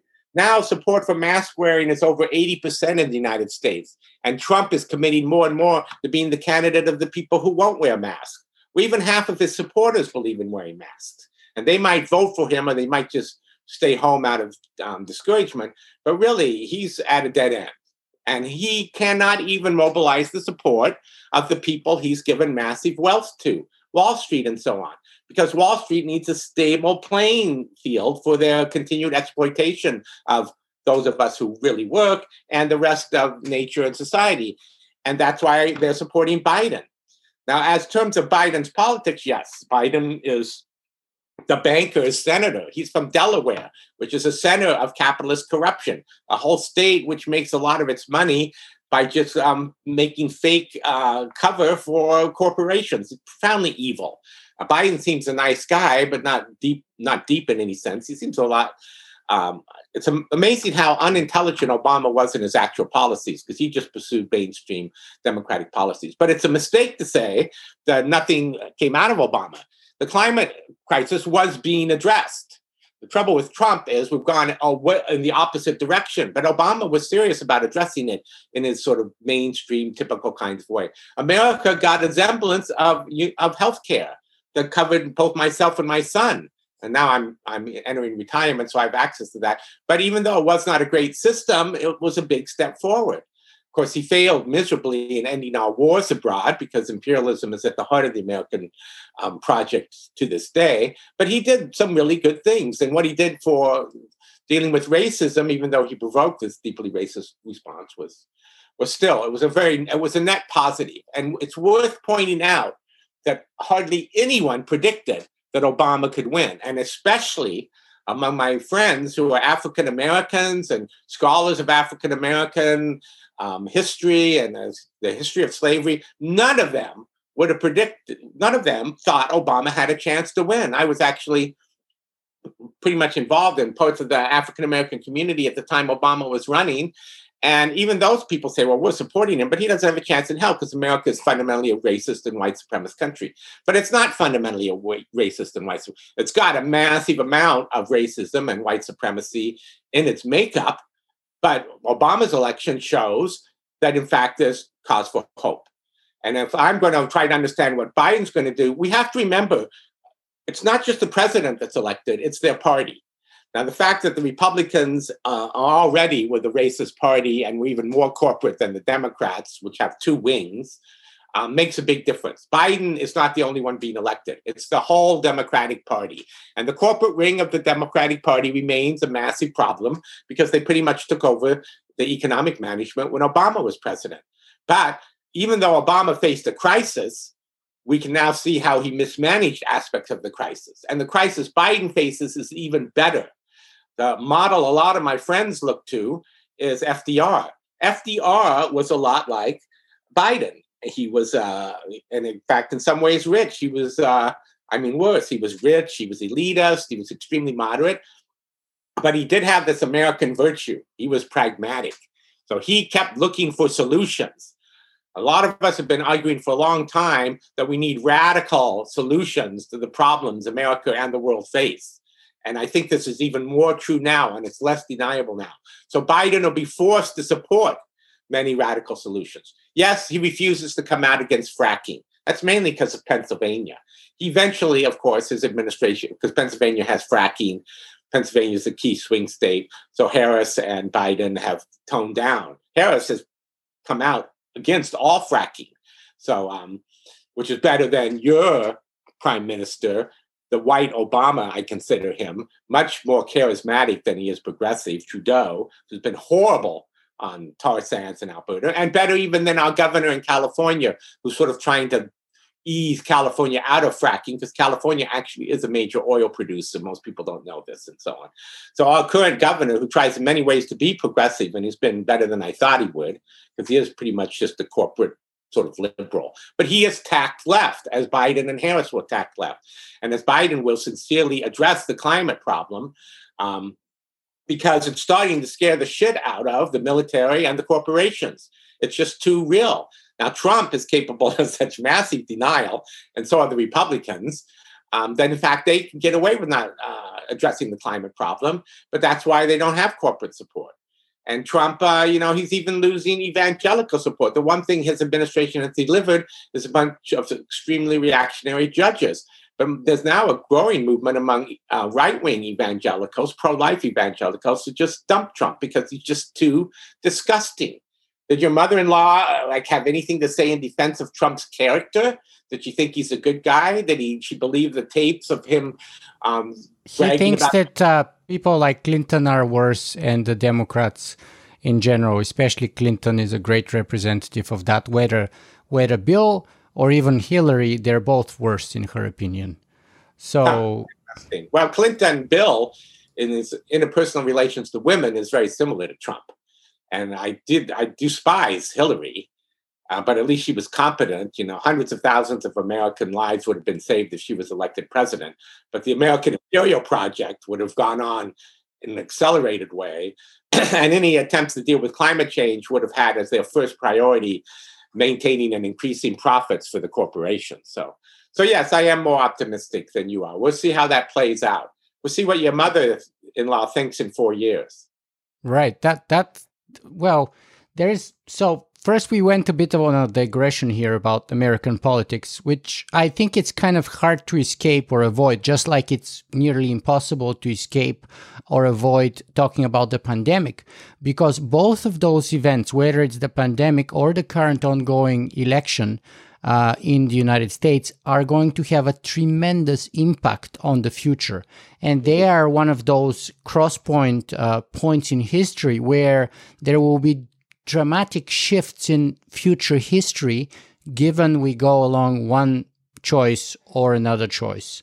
Uh, so, in that sense, they're inevitable to not discuss uh, during uh, any kind of futurist oriented podcast. Mm-hmm. Now, uh, on the other hand, I want to bring in back technology here a little bit more because while I uh, sort of, uh, I hope you're right on most of those points that you gave. I I really do.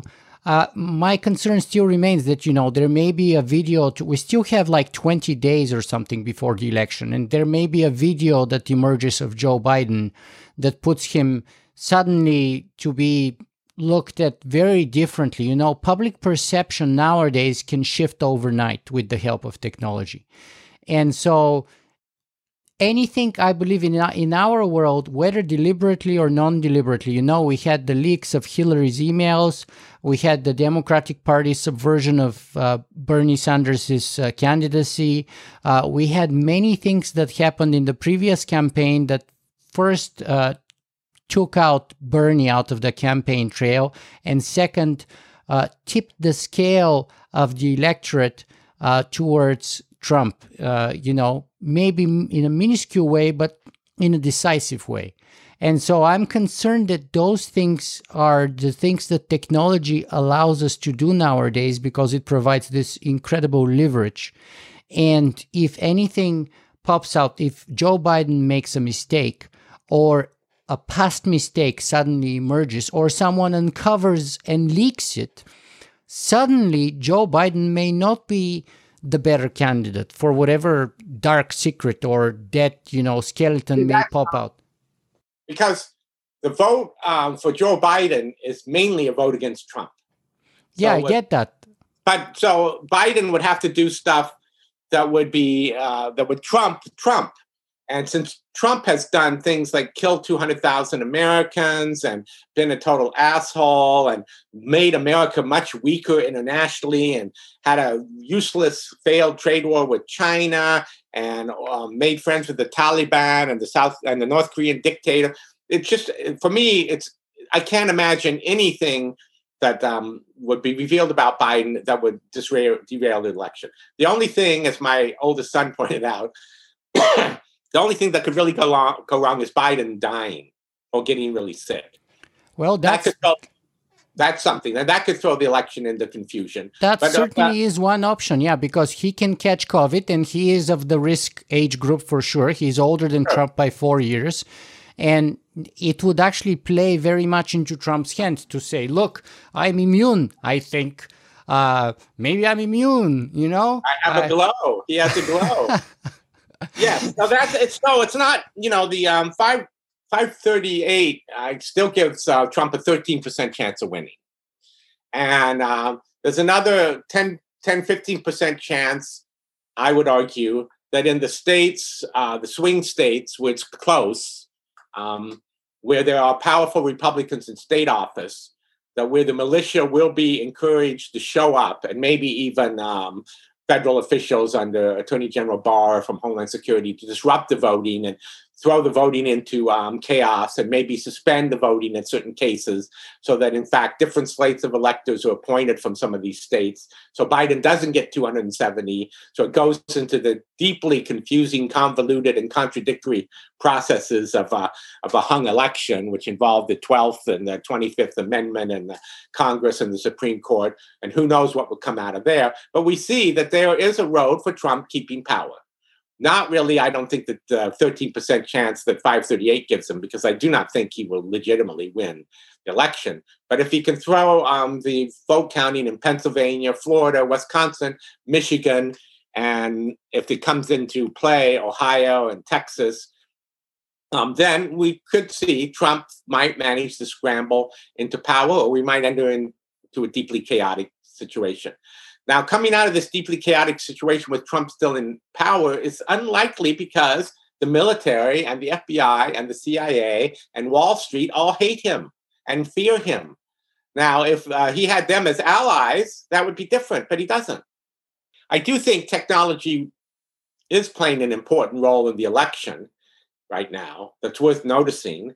And one is the incredible improvements in polling, because polling is a science. I don't like saying that because I'm really not fond of polling and the way a lot of candidates craft their message around the polling. If I ever ran for office, one of the first things I would ask my supporters to do is not answer any polls.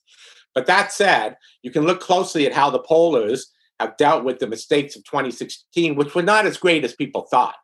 A lot of the main pollers, especially 538, had Trump at a pretty real rate of a possible victory, 28%.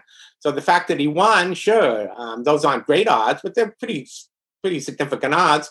And when you put together the perfect storm of things that happened right near the end, as you pointed out, the Hillary emails, which turned out to be irrelevant, Soviet Russian hacking, not Soviet hacking, and so on. Um, and we can see why Trump won. But most of those things don't apply now. And it's worth noticing how the polling has improved and also how their uncertainty remains so that we can start understanding. It's a good case study for people to see how science works.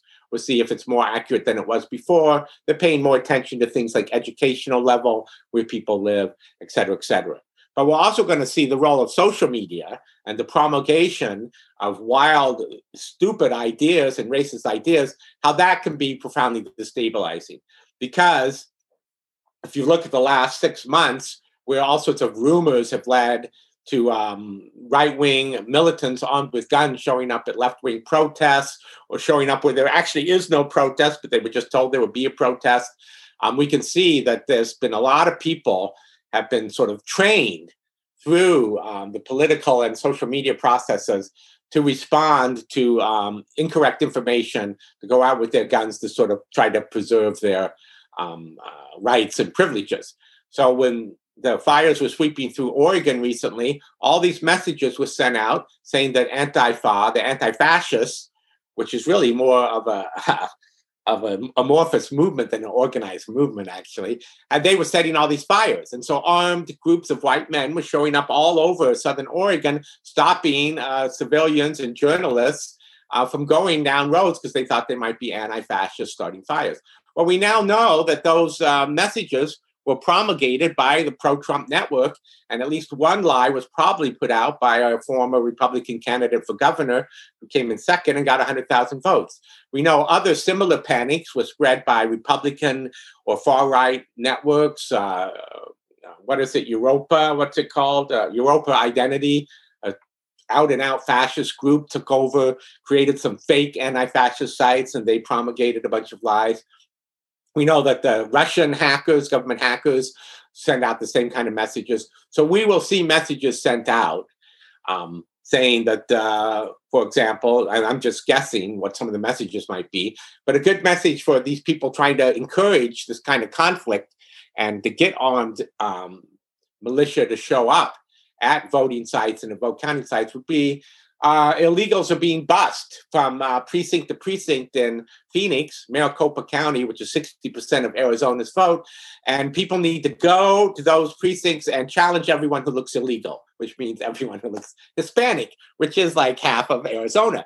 So immediately, unless the police are very effective or unless there's a large number of nonviolent um, people there to protect the vote, we could easily see voting will be disrupted in situations like that. Or what if the news goes out that the vote is being uh, votes are being stolen in Scranton or in Lansing, Michigan, Scranton, Pennsylvania, or Lansing, Michigan? Maybe Patriots should go to where the vote counting is and and and take over the vote counting and make sure it's not being uh, manipulated by those evil Democrats. This is what happened in 2000.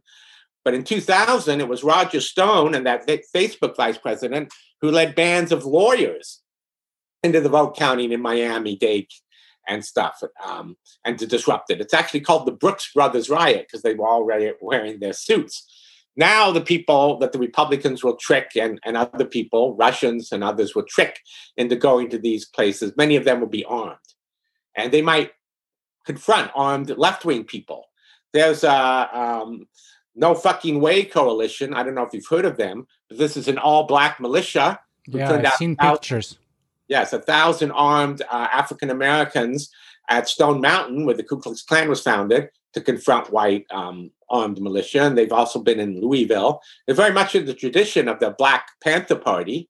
And origins of the Black Panther Party actually go back to armed African American self defense units in the South, right? And that's where the Black Panthers got their little icon. But the Black Panther Party uh, was a wonderful organization, actually. Um, I was lucky enough to work with them some after most of the men went to jail and the women were still running the social programs in Oakland. And But they, they took their self defense seriously. So we are liable to see some serious confrontations. And of course, a significant part of the police, including 161 sheriffs across the US are very right wing and support uh, crazy ideas. And that'll be spread through technology. So that's pretty interesting. People are tracking that. It'll be very, very important to see how well the authorities do in controlling this.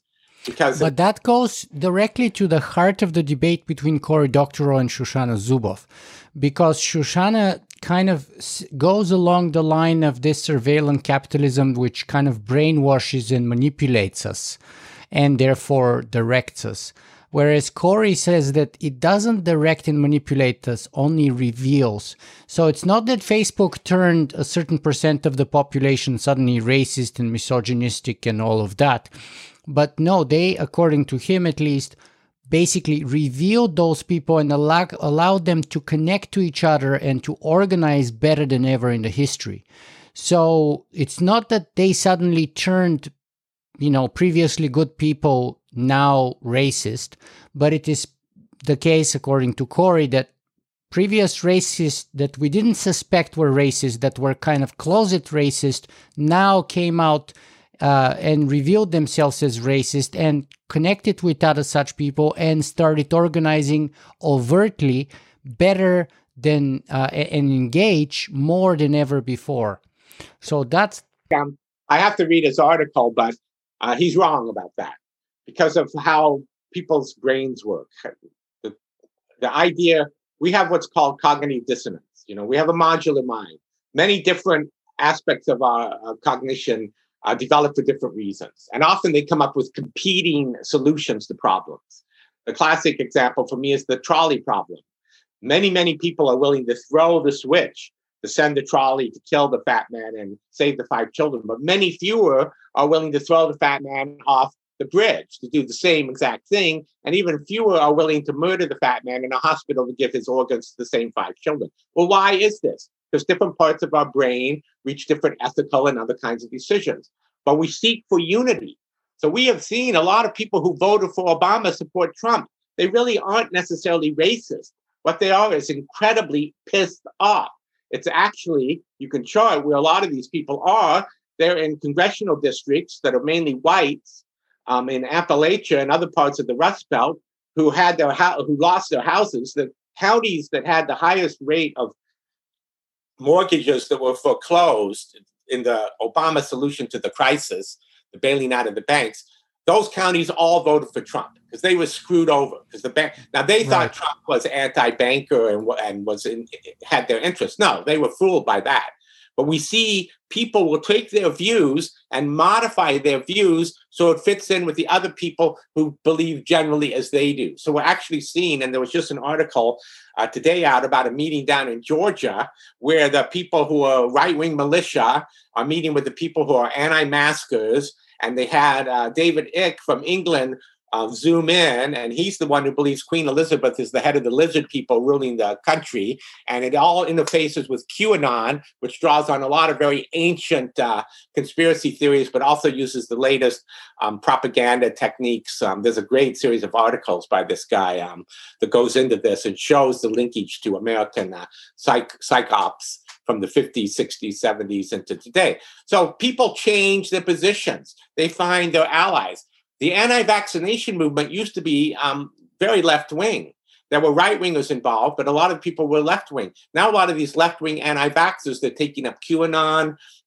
They're signing on to these other claims that come from the right wing, like that the Michigan governor is an authoritarian and doesn't have the right to implement, you know, uh, medical um, pandemic controls and so on and so forth. So, no, people change by who they affiliate with. A lot of people aren't deeply committed to a worldview of their own. They might have a deep prejudice about this or that. Like your mother in law seems, uh, and I'm just, you know, spitballing this, but her hatred of the Clintons seems to like warp a lot of her other views right? And so even to this day, when the Clintons are long gone, uh, Trump hasn't let go of the Clintons, and apparently neither has she. And so that then just ended up tying her to Trump, and then she's tied to what Trump also believes, and you go down the merry path. No, people are constantly changing their mind and forming new alliances. And Doctorow's wrong if he thinks that uh, all these people started out this way. They are they're coming to these new conclusions um, by finding out who are their allies, who puts forward uh, arguments they find congenial. Of course, there's uh, many of these people are racist, or their racism's been revealed, but they could have gone the other way. We know people stop being racist or change their racist views, and we know people become racist. Um, this has been well studied. It's not like people don't change their minds all the time. He's being very naive if he doesn't think that these profit driven, power driven algorithms aren't bringing together a lot of the worst elements of um, how people think and act because well, that's I'm, what the evidence is. I'm also oversimplifying his position by great. As I said, it's it's voluminous uh, piece that that you need to read for yourself because I'm But, just like but, but just like, like to go to the uh, problem of tech, look at QAnon and how it is spread. And you know, this has been very interesting. I've been a, a you know a believer in conspiracy theories my whole life. Kennedy was killed by a conspiracy.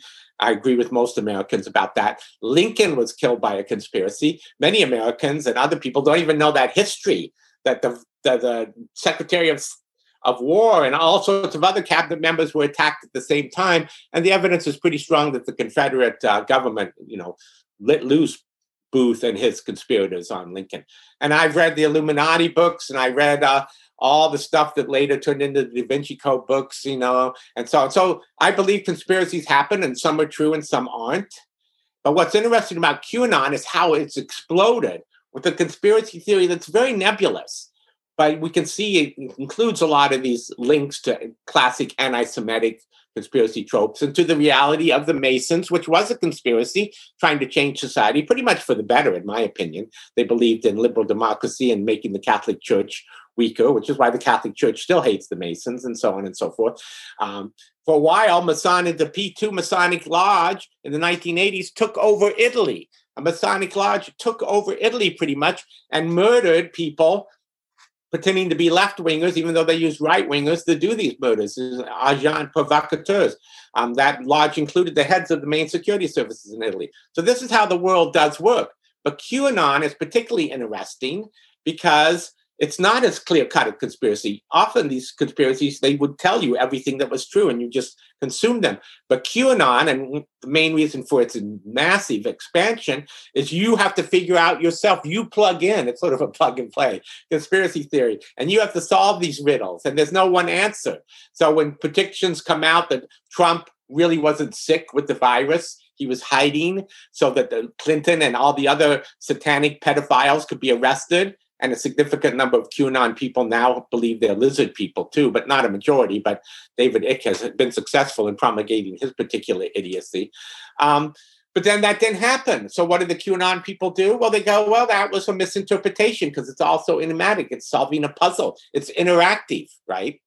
Um, and that's why, in fact, shutting down a lot of the sites where new people are sucked in and can start learning to play the game, and they think so much of what they uncover on the internet must be true because it was hard to find. It used to be newbies would just think everything on the internet was true. Well, now everyone knows that's not true because a lot of the mainstream um, media is fake news or lame news, and a lot of it isn't true. It's certainly biased, incredibly. But now, if you dig in and you do a lot of your own research, suddenly then you can believe it's true. Well, that's not true either, but it's made QAnon grow only because of the technology.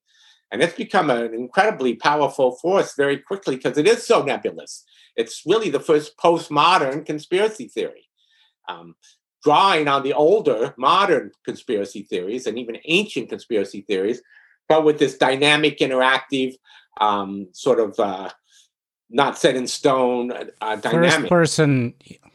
Uh, yeah, very first person. But it will go, you know, as it's repressed in the um, main social media platforms and so on, I suspect it will um, not keep growing at the same rate. Who knows how long we'll have it with us? It's so stupid.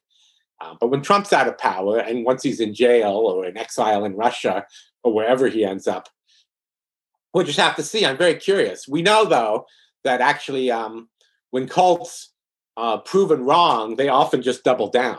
There was a famous case of a cult predicting the end of the world in the 1950s, and uh, these scientists were studying it, sociologists. And when they went up to wait for the end of the world, and then when it didn't come, they go, "Oh, we saved the world with all our praying." And this has been true of all the millennial cults, the Seventh Day Adventists, the Anabaptists, the alien cults. They all believe the cult even more after it's been proven to be wrong. So that might be true of the QAnon people. But the big issue is, do they keep recruiting? Those cults actually ran into a, a, a limit in terms of how much they could keep growing. And I'm hoping that QAnon will reach that limit when Trump is thrown out of office.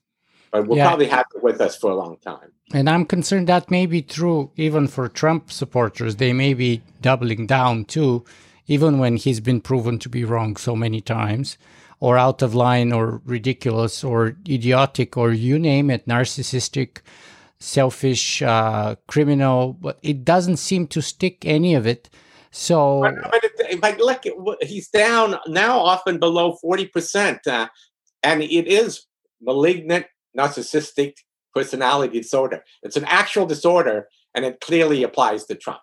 But actually, I think it would be good if after Trump is defeated, the hardcore 35% or whatever of Americans who support Trump stay with Trump. Because this would be the death of the Republican Party. The demographics and the general idiocy and the misogyny of that worldview will doom the Republican Party. And it, it deserves to die. And then the Democratic Party will split and we'll have a liberal party and we'll have the corporate Democrats form what used to be the old Republican Democratic uh, corporate consensus. Because all during the Cold War, as the American empire flourished and grew to dominate the world, the um, Republican Party and the corporate Democrats all cooperated. Now the Republican Party has given up on the empire. So that's why Wall Street and the big businesses aren't happy.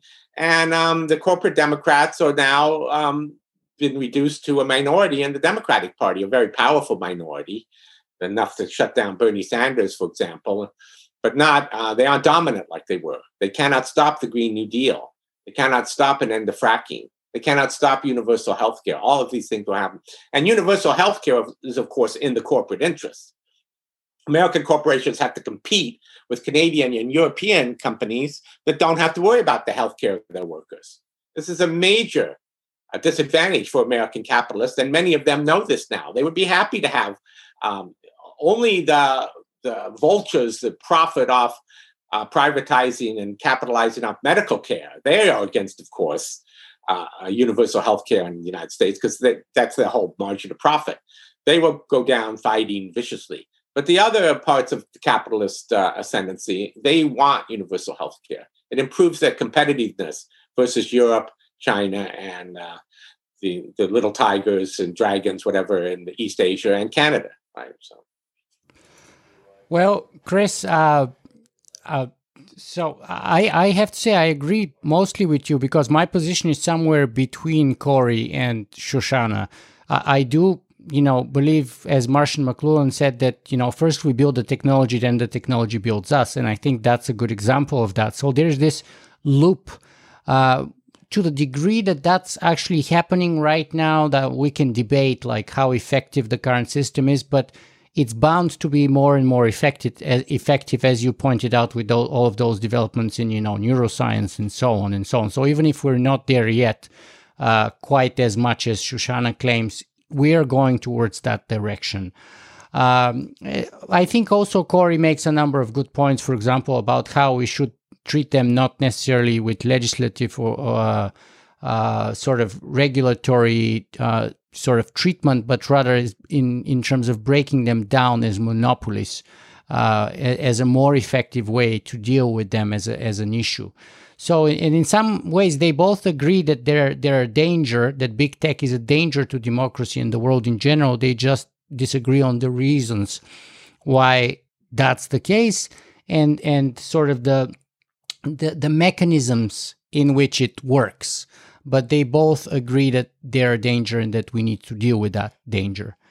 Uh, however, I'm afraid we have sort of digressed very much towards uh, becoming a, a podcast of, of, American politics today, which was not my original intention. Uh, but as I said, in some ways, we live in a world right now, especially, you know, you being American, who is very engaged and very informed uh, for the last 50 years, perhaps, and, and me being a Canadian next to you, uh, watching from up north, you know, and, and this being a major event, not only domestically for the United States of America, but also uh, sort of geographically for North America in general, and even by extension, the whole world and our planet, because America has uh, a huge impact on our planet. And as uh, I, I, think it was Pierre Elliott Trudeau, one of our prime ministers, who said that, you know, living next to the United States is like sleeping next to an elephant because every time the elephant sneezes, we have a thunderstorm in Canada.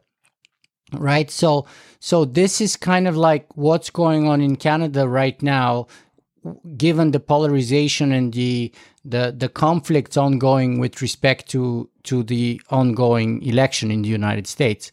Uh, and so, therefore, it was very hard to avoid talking about all of these issues. But if we are to bring back the conversation to technology, so first, let me ask you this. Uh, what's the best place for people to find more about you and your work in general and the book that you're publishing in particular, the latest book of yours in particular? Just, just search for my name. I'm building my website back up again, but I have to say, teaching five classes, the pandemic, and getting the book out, and writing that article on viruses, uh, I'm behind on that. So people can just um, Google me and um, feel free to write me if I have um, articles I can send, and Postmodern War is free online. Uh, people can read read that stuff. I'm hoping now maybe our next talk won't be seven and a half years because I always enjoy this, and maybe of six months or so we could meet and actually just talk about the cyborg stuff because we'll be past um, past this current crisis, and I hope all feeling better, and then I could talk about the cyborgs because in a way this book was sort of my goodbye to the cyborg issue. I feel I've said all I want to say. As you pointed out, a lot of things I thought would happen um, 20 years ago have turned out to be true. The same basic issues are in play. I've made my interventions. I don't see myself writing about cyborgs uh, again, really. I'm writing a book on big genetics and California identity. I'm writing a book on nonviolence. I'm writing a book on evolution, on taking evolution seriously, which I feel both people on the left and the right don't do. I'll probably turn my virus is a language article into a little book too. So um, maybe in six months or a year, we can meet uh, sooner than last time. And maybe even before I get back to Canada, which, of course, if I do come to Toronto, I'll definitely say hi. Be fun to actually go out for a coffee or a dinner with real people in another place. I miss traveling so much. So, yes, I don't think it was a mistake, though, for us to focus so much on the current situation because we are at a crossroads. 2020 will be seen as a major fulcrum for the future of humanity. If we have a future that looks back at this history, we will see that this, like 1968, like 1918, um, like 2001, this is a key point in human um, development.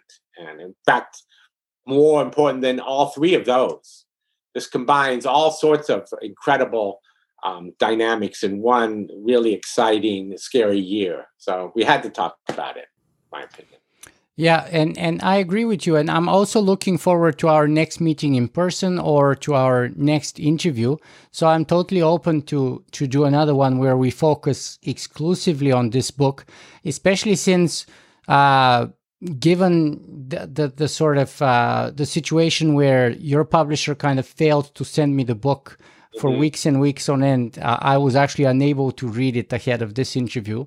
Uh, and so that will be helpful and, and, appropriate to revisit that situation. You also answered uh, uh my question of what's next to uh, uh, in, in the life of Chris Hables Gray. So that's good. We know that you're moving beyond this issue. Um, what's the final message, though? How should we wrap up our conversation today. It was kind of a two hour long discussion of sort of uh, cyborg, uh, pandemic, foresight, past predictions, current situation, American domestic politics, the Trump uh, re election campaign, conspiracy theories, uh, all kinds of things mixed together. So, what how do you want to send us away? What's the most important thing we should take away from this conversation with you today? Well, back in the 70s, there was a radical uh, analyst on the radio, Danny Schechter, the news dissector. And his tagline was if you don't like the news, go make some of your own. And what I would say to end this is that we have agency. We don't know if what we're doing is going to make a difference, but it's possible one little thing we do, one little technology we develop, one act of courage to confront evil could be the one that makes the difference. And in fact, what we all do together will make the difference. We are citizens, we are cyborg citizens, and we can either make that a reality, make our future democratic with a small d, make a just and sustainable future, or not. Certainly, if we don't act, then there's no hope. So we have to go out and make the news we want to see. Make the news you want to see. Wow, that's a fantastic parting message.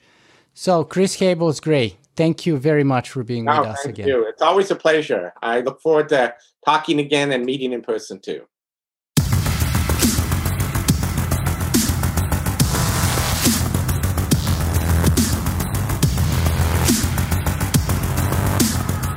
If you guys enjoy this show, you can help me make it better in a couple of ways. You can go and write a review on iTunes, or you can simply make a donation.